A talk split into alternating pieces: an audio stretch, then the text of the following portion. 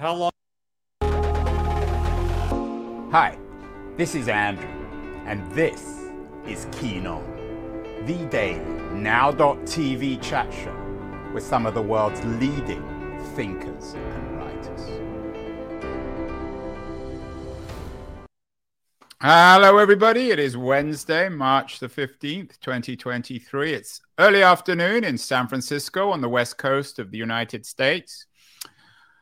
Uh, the markets have just shut here. They've shut on Wall Street, but somewhere, somewhere, the markets have opened on our global financial carousel. And the global capital markets are in bad shape today. The markets shudder, according to the New York Times, as bank fears are going global from where I am on the west coast of the United States and the collapse of Silicon Valley Bank. The uh, the earthquake, the ramifications of, of, of, this bank failure seem to have affecting more and more uh, markets around the world. Uh, and Wall Street Journal describes this as market stress snarling treasuries trading as stocks slide. Uh, there's a lot of pessimism. Um, it's become global. The Financial Times leads with the crisis of the Swiss, uh, a Credit Suisse, and the need for at least from the point of view of Credit Suisse, for the Swiss central bank to step in. Banks are in crisis. There's a lot of moral discussion as well about whether or not Washington should have saved Silicon Valley Bank's depositors, many of which are wealthy technology companies or individuals. Uh, one man who's given a great deal of thought to this systemic crisis is my guest today, Richard Duncan. Uh, he has a, a, video blog called Macro Watch, uh, and he also has a new book out. Uh, he uh, called um, The Money Revolution. It came out last year. Richard is a former uh, global head of investment strategy at ABN Amro Asset Management in London, and he now lives in Thailand. And he's joining us from New York just to make that global point. Richard. Um, is there a systemic crisis, or is is all this a bit of a storm in the teacup? Hello, Andrew. It's nice to meet you. Thank thank you for having me on. Well, this has the potential of being a systemic crisis. Yes, uh, I think people know the know most of the details or the facts. So uh, of the Silicon Valley Bank failure, but there's some interesting aspects that they probably don't realize yet. Now, the story for SVB is that it got a lot of deposits during 2020 and 2021. It invested some of those deposits in long term government bonds and mortgage backed securities. And then interest rates started going up very sharply. So, as interest rates went up, they, the, the bonds they held lost value. And then they started losing deposits as financial and economic conditions got tougher last year. Their depositors started pulling out some of their money. That meant that the bank needed to sell some of its assets to cover those deposits that were leaving. And when it sold those some of those bonds, it made a loss of 1.8 billion dollars. And that loss then caused the, their depositors to become even more worried. So they pulled out more deposits. The share price tanked. Suddenly there was a run on the bank and the bank failed. Now, what's interesting about this is that it wasn't just Silicon Valley Bank that had a big surge in deposits in 20 in 2020 and 2021. And it's not just Silicon Valley Bank that is losing a lot of deposits now. The reason the reason deposits surged so much, total bank deposits surged by an unprecedented 35% in just 2 years between 2021, uh, 20 and 20, 2021. And the reason that happened was because of all the government stimulus. The government was sending out stimulus checks to American households and to businesses. They deposited that money into their banks. So bank deposits surged. And this was all financed indirectly by the Fed, which created more than $4 trillion during those two years to help the government finance that stimulus at low interest rates. So quantitative easing is the reason bank deposits surge, not just at SVB, but in the entire banking sector.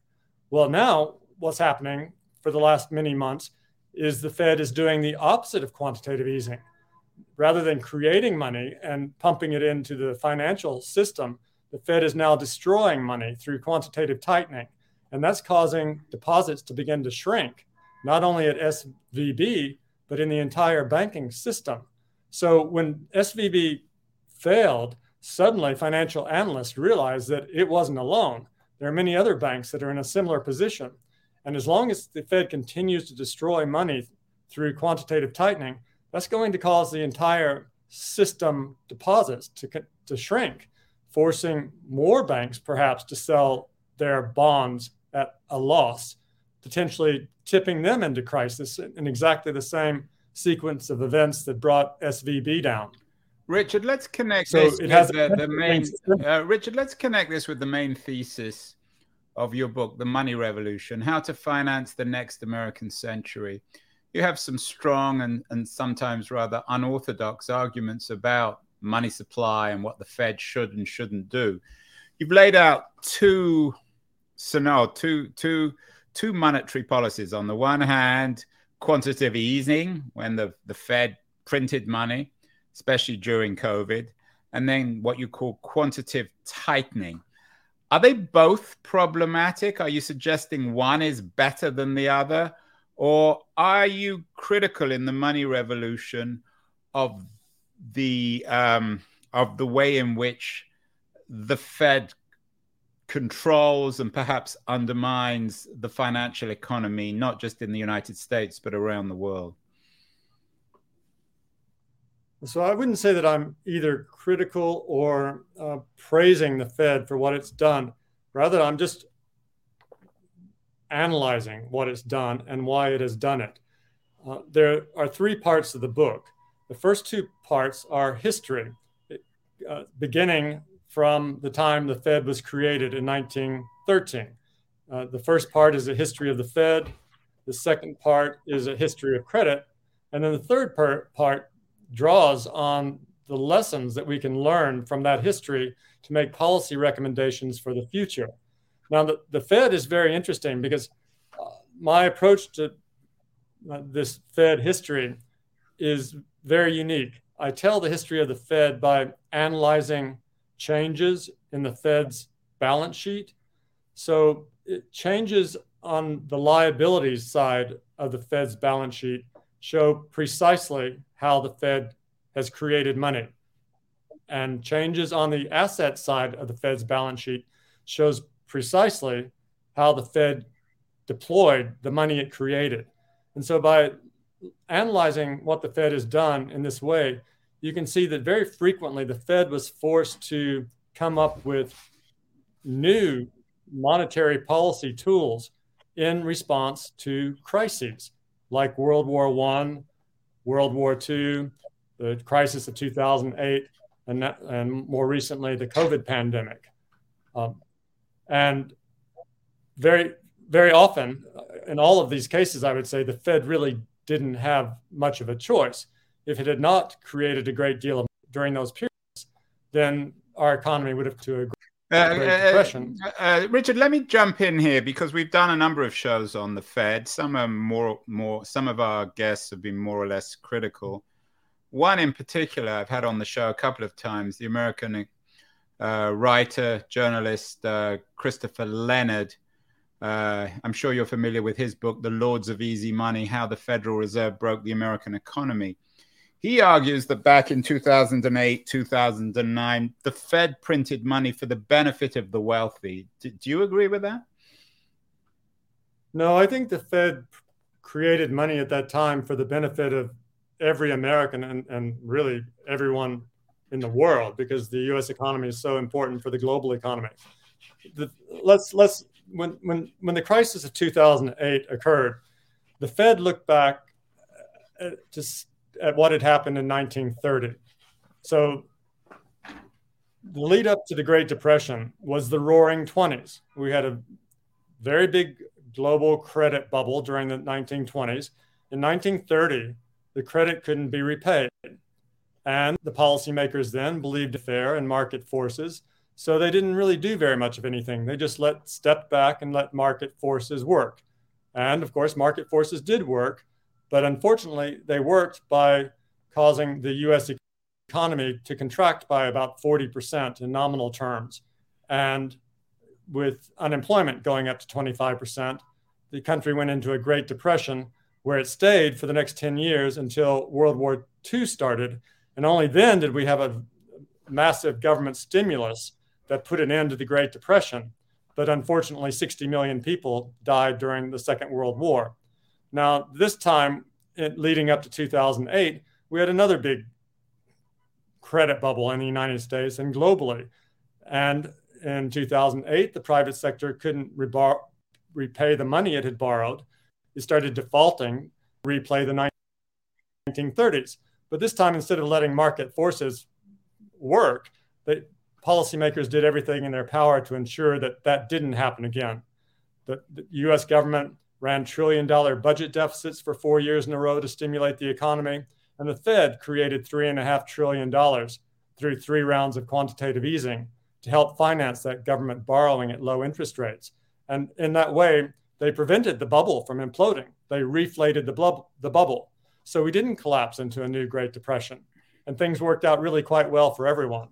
Because, I'm not sure. Okay, I mean, the rich uh, got richer. I don't want to speak on behalf of Chris Leonard, but I think his response would be it worked out very well for the upper middle class in America, less well for the the, the, the middle or the lower middle class and the working class, but that's another issue. Um, so let's go back to your well, book, the money. The lower middle class been very uncomfortable if they if one out of every four of them was unemployed, as was the case in the 1930s. Yeah, no, no, so your, your point's well taken, Richard. Uh, let's get to the core of your book, The Money Revolution.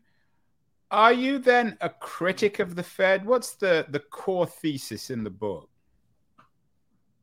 So, the core thesis is this when the United States stopped backing dollars with gold, that happened five decades ago, that fundamentally changed the way our economic system worked in, uh, in the following way. First of all, it allowed the Fed to create as much money as it dared. Up until then, the Fed had to have gold to create money, but that restraint was was removed. And the second point is, after gold ceased to be money ceased to be backed by gold, this meant that U.S. trade no longer had to balance, because when dollars were backed by gold, if the U.S. had a big trade deficit, it would have to pay for that deficit with its gold. So it would have shipped a lot, it would have had to ship gold overseas to pay for its trade deficit. It would have quickly run out of gold and it would have stopped buying things from other countries. So the US couldn't run big trade deficits back then. But afterwards, we realized pretty quickly that we could run extraordinarily large trade deficits with other countries and just finance it all on credit. And when we started having very big trade deficits with low wage countries like China and Vietnam, that turned out to be really very, very disinflationary. So this started in the early 1980s. At that time, inflation was in the double digits. But very quickly, as we started buying things from low wage countries, we, inflation rate came down and down and down, and therefore interest rates came down and down and down. And this was very uh, good for uh, the economy because it allowed American individuals and businesses to borrow m- much more cheaply and to consume more and to invest more, and also drove up asset prices to very high levels. So, and, and at the same time, it allowed the U.S. government to borrow more cheaply and to spend more money stimulating. That was economy. a virtuous, so a virtuous cycle in a sense. That's well, that's right. As long as credit kept expanding, but as I said, our it caused our economy to evolve in a fundamental way, in that our economy became addicted to credit growth. As long as credit kept expanding, everything was fine. In fact, better than fine. I say that it's reasonable to say that our economic system evolved from capitalism into creditism. Capitalism was an economic system that was driven by saving and investment, and more saving and more investment. But that's not the way our system works anymore. Our economic system is driven by credit creation and consumption, and more credit creation and more consumption. So as long as the credit keeps growing, everything's fine. So everyone, everyone's living on a credit card. Is this what you mean when you talk about the dollar crisis uh, in in your blog and the corruption of capitalism uh, and what you call the new depression, the breakdown of the money of the paper money economy? You're suggesting a, a structural shift which is profound and dangerous and worrying. Is that correct? But also one that's correct, but one that also creates really unprecedented opportunities if we understand the nature of our new economic system and learn how to make the most. What about it. inequality? And that's um, what the uh, Richard. Um, as I said, I, I, think some people, perhaps on the left, progressives like Chris Leonard, believe that this is a system that is compounding inequality. That it's not coinc- it's not un- uncoincidental. That as we have this profound shift in the nature of our financial economy, there is also a, a, profound chasm growing between the very wealthy and everybody else. Well, it's certainly true that income inequality is increasing. And if we as a nation uh, feel that that is inappropriate, then the American voters should vote for politicians who raise taxes on the wealthiest individuals. But that's not the focus of my book. The focus of my book is to propose that this new economic environment we're in gives the United States the opportunity to invest in new industries and new technologies on a multi trillion dollar scale over the next decade. Because if we do, that would induce a new technological revolution that would turbocharge US growth, which would cause everyone in the country to be better off. But it would also guarantee US national security for generations to come.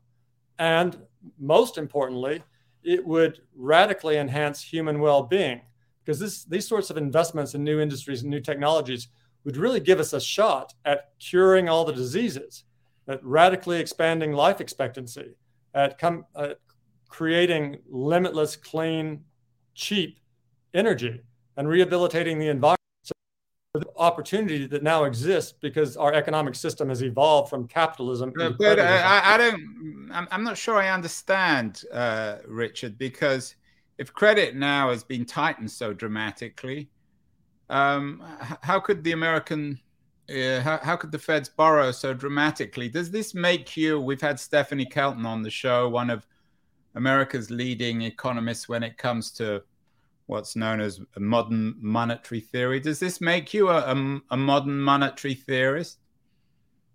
Well, I I don't mention modern monetary theory in my book, and I've been developing these ideas long before I ever heard of modern monetary theory. So uh, I don't want to um, try to defend modern monetary theory in its entirety. All I'm saying is that it would be very easy for the United States to finance a multi trillion dollar investment in new industries and new technologies over the next 10 years. Things like investing in artificial intelligence, quantum computing, genetic engineering, biotech, nanotech, neurosciences, renewable energy, and robotics. And if we do, we're going to be radically better off. And this is so, for, for instance, in the second quarter of 2020, US government debt increased by $2.8 trillion in 90 days. And the Fed created roughly the same amount of money at roughly the same period. So that is a multi trillion dollar expansion of government debt in just 90 days. Uh, that didn't, you know, that didn't cause the sky to fall. That's not what I'm proposing. I'm proposing a multi trillion dollar investment in these industries and technologies over a 10 year period. This is something that we could very easily do. CHIPS and Science Act is a good first step in the right direction. $280 billion to be invested in new industries and technologies. 280 billion. Well, the 2.8 trillion dollar increase in government debt in the second quarter of 2020 could finance the CHIPS and Science Act 10 times over. So that just gives you some idea of the capacity our government has to finance an investment on a very large scale. So this is it's obviously very attractive, um, uh, Richard, to, to anyone who is not dogmatically or ideologically opposed to the notion of debt. Um, I know that one of the reasons you're in the United States at the moment is that you were invited over by John Larson, uh, a congressman from Connecticut, to address the uh, the Ways and Means Committee in Washington D.C. Um, is this though an idea that is attractive amongst Democrats, but one that Republicans will shun? Is it a progressive idea? It sounds in some ways like the 21st century version of the New Deal. So you're that's right. I, I'm here because I was invited to come and make a, a speech before 15 members of the Ways and Means Committee at a policy dinner in Washington at the end of February. And this is this is what I told them. They were they were Democrats, um, and I believe that this would be a very attractive and winning platform for the Democrat part, Dem- Democratic Party to run on in 2024. The, the, the Republicans are essentially running on an austerity platform, which uh, is certain to cause the economy to stagnate. And again, as it did the last time we had austerity, and um, give China the time it needs to overtake us technologically, economically, and militarily. Uh, uh, Americans don't want more stagnation, and they don't want China to become uh, a national security threat to the United States and the world's leading superpower, which is going to be- become if we don't invest a lot more very quickly. So instead, I think the Democrats, in my opinion, should run on an investment platform, make it very clear and be very vocal that they are going to lead this country into the future by investing very aggressively in new industries and technologies. This is going to turbocharge the economy. We're not going to talk about GDP growth of 1 or 2% anymore. We're going to be looking at something more like 5 to 7% GDP growth a year. And these investments are going to produce technological miracles and medical marvels, giving us a real shot at curing cancer and all the other diseases, radically expanding life expectancy, and making the uh, uh, making the economy grow so rapidly that these investments would actually cause the, the ratio of GDP to become lower rather than higher because these investments would be so extraordinarily profitable. It's an attractive uh, idea, Richard. Um, you you had an interesting piece in Newsweek um, earlier this month, uh, reminding Republicans that uh, Ronald Reagan knew that government spending is crucial to a thriving economy. If Reagan was around today, do you think he'd be sympathetic to your argument? Well, so what President Reagan did was he had the US government invest very aggressively in the US military. And as a result of that government investment, that's what produced the very rapid economic growth of the 1980s. And that's also the reason the Soviet Union collapsed. So that was an extraordinarily winning formula government investment, growth, and uh, US American dominance for the next th- three decades. Uh, but the, the, Republicans seem to ignore that. Uh, instead, they want to, to reduce government spending, which is certain to create stagnation and ultimately national shame and disgrace as we are no become the second leading power in the world. China will overtake us, and we'll we'll we'll really be in danger.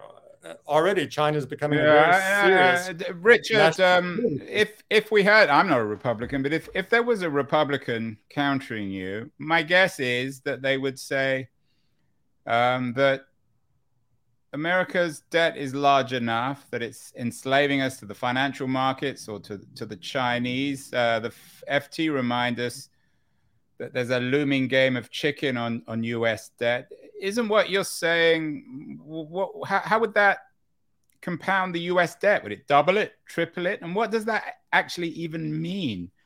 Uh, are you suggesting that a massive US debt doesn't really matter? Well, so right now, the level of US government debt relative to the size of the economy is 120%. Um, so the ratio of government debt to GDP is 120%. I, I estimate that if $10 trillion over the next decade and that every last cent of that is wasted and lost and contributes nothing positive whatsoever, that would take the ratio of government debt to GDP up to 150% 10 years from now. 150%. Japan's level of government debt to GDP is 260%. They were at 150% government debt to GDP 22 years ago. So, in, in a scenario where we invest $10 trillion and waste every last penny and nothing good comes from it, our level of debt to GDP 10 years from now would be where Japan's was 22 years ago. Now, of course, if we invest on that sort of scale, it's going to make the economy very much larger. It's going to make tax revenues skyrocket. So the level of debt would actually begin to come down.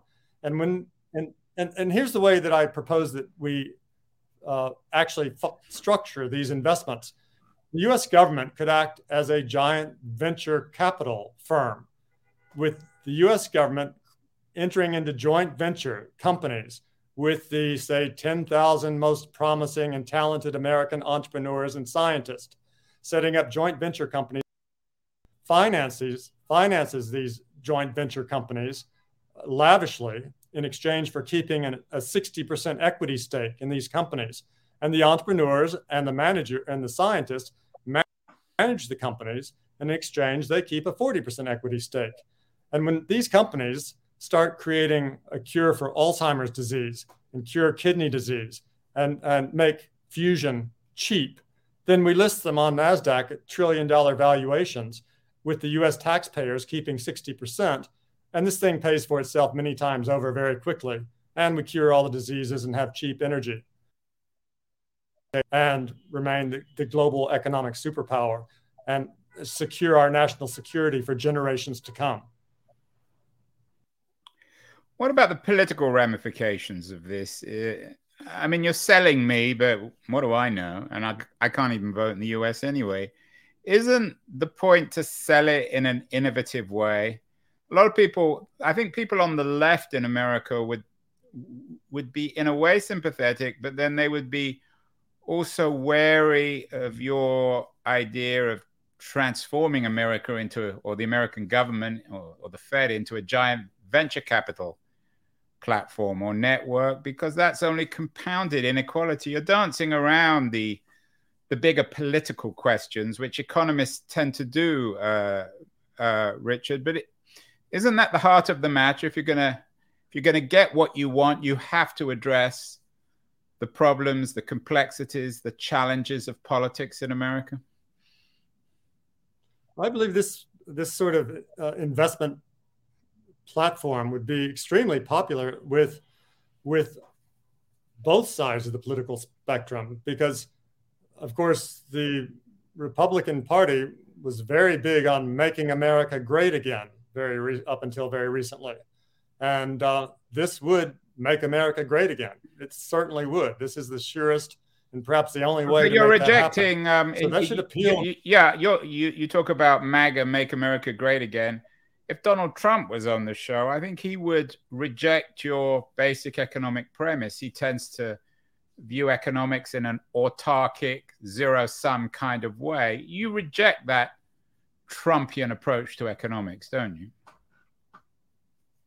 Well, you know, I'm not exact. I'm not really sure that he would uh, object to what I'm saying. I think he might actually approve of it because I remember the night he was uh, elected. Went on television and he said, "We're going to have this country. Our government is going to invest in bridges and highways and airports, and we are going to have the, the best infrastructure in in this world, um, and we are going to make America great again."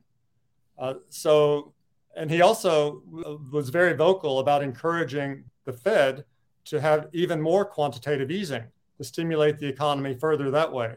So, what I'm suggesting seems to be in, exactly in line with what uh, what he what, what he called for. Uh, Richard, we began this conversation with a discussion about the current systemic crisis of capitalism, the crisis of small banks as a consequence of over lending and then the consequence of inflation. If we do, if the American government does what you want it to do, wouldn't this create conditions for an even bigger crisis?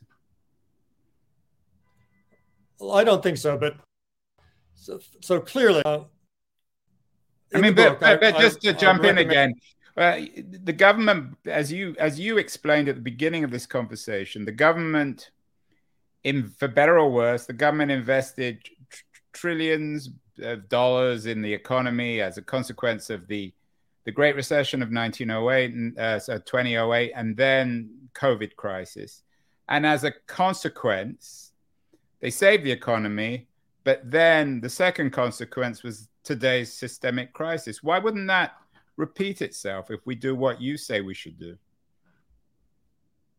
So you have to first give the government credit. If they had not, um, no, I take your not, point. I, I, accept your hmm. point, but but but why wouldn't the economy if, if, right? So if, if, you invest, if we, if you're saying, and I'm sure you told Congressman Larson and the Ways and Means Committee that the U.S. should invest trillions of dollars in infrastructure, in technology, in in, in business, which I, am rather sympathetic to, I have to admit.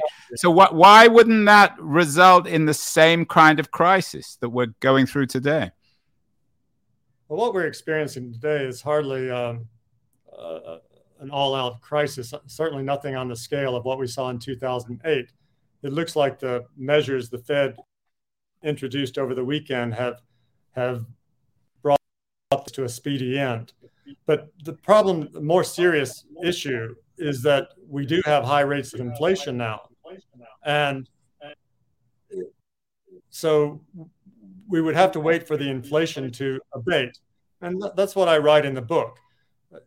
The idea is we should invest as much as possible as quickly as possible, and if that begins to overheat the economy, then we can slow down the rate of investment until the bottlenecks causing the inflation are, are overcome, as they always are. So it's, it's, quite likely that this year, before too much longer, we're going to have a recession. And when the recession occurs, people are going to lose their jobs, and then pro- the, the inflation is going to come down, as it always does. And once inflation is down, you know, during most of this century, so up until the pandemic, the Fed struggled to make the inflation rate go up to its 2% inflation target. They were struggling to prevent deflation during most of this century. And, and that's because of globalization. Globalization was so disinflationary by buying things from countries with ultra low wage wages that drove down prices here and was extremely disinflationary. So b- before too much longer, we're probably going to be back in a low inflation, low interest rate environment that would allow and even um, encourage the U.S. government to invest uh, more on in these new industries and technologies to stimulate the economy and to prevent deflation.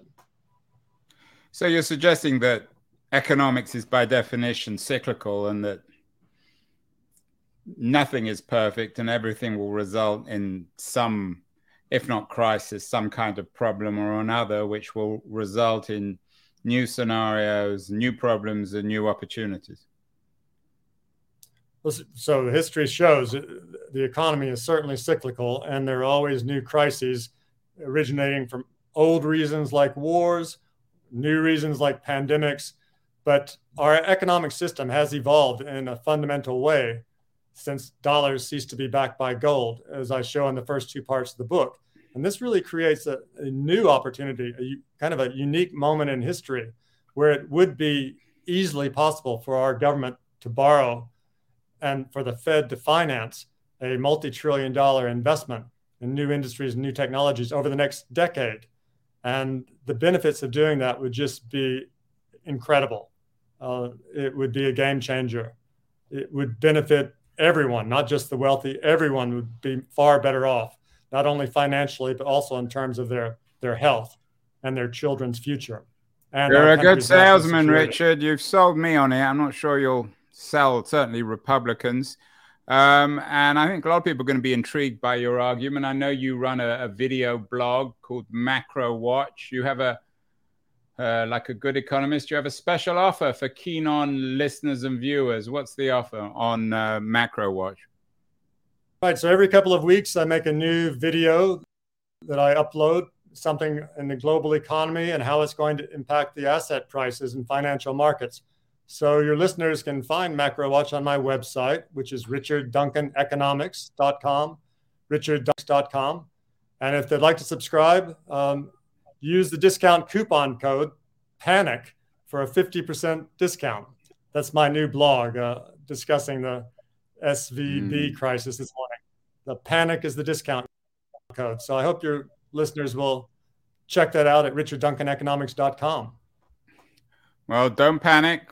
Rather put panic into Richard's blog and you'll get 50% off. Uh, meanwhile, Richard, uh, I think we'll get you back on the show again because this story isn't going away soon. And I think your point about needing to invest in the technologies, medical communications technologies of the future is a very important message. And ideally, if it if there are people in Washington who, so to speak, buy your arguments, then the next election might actually be rather interesting.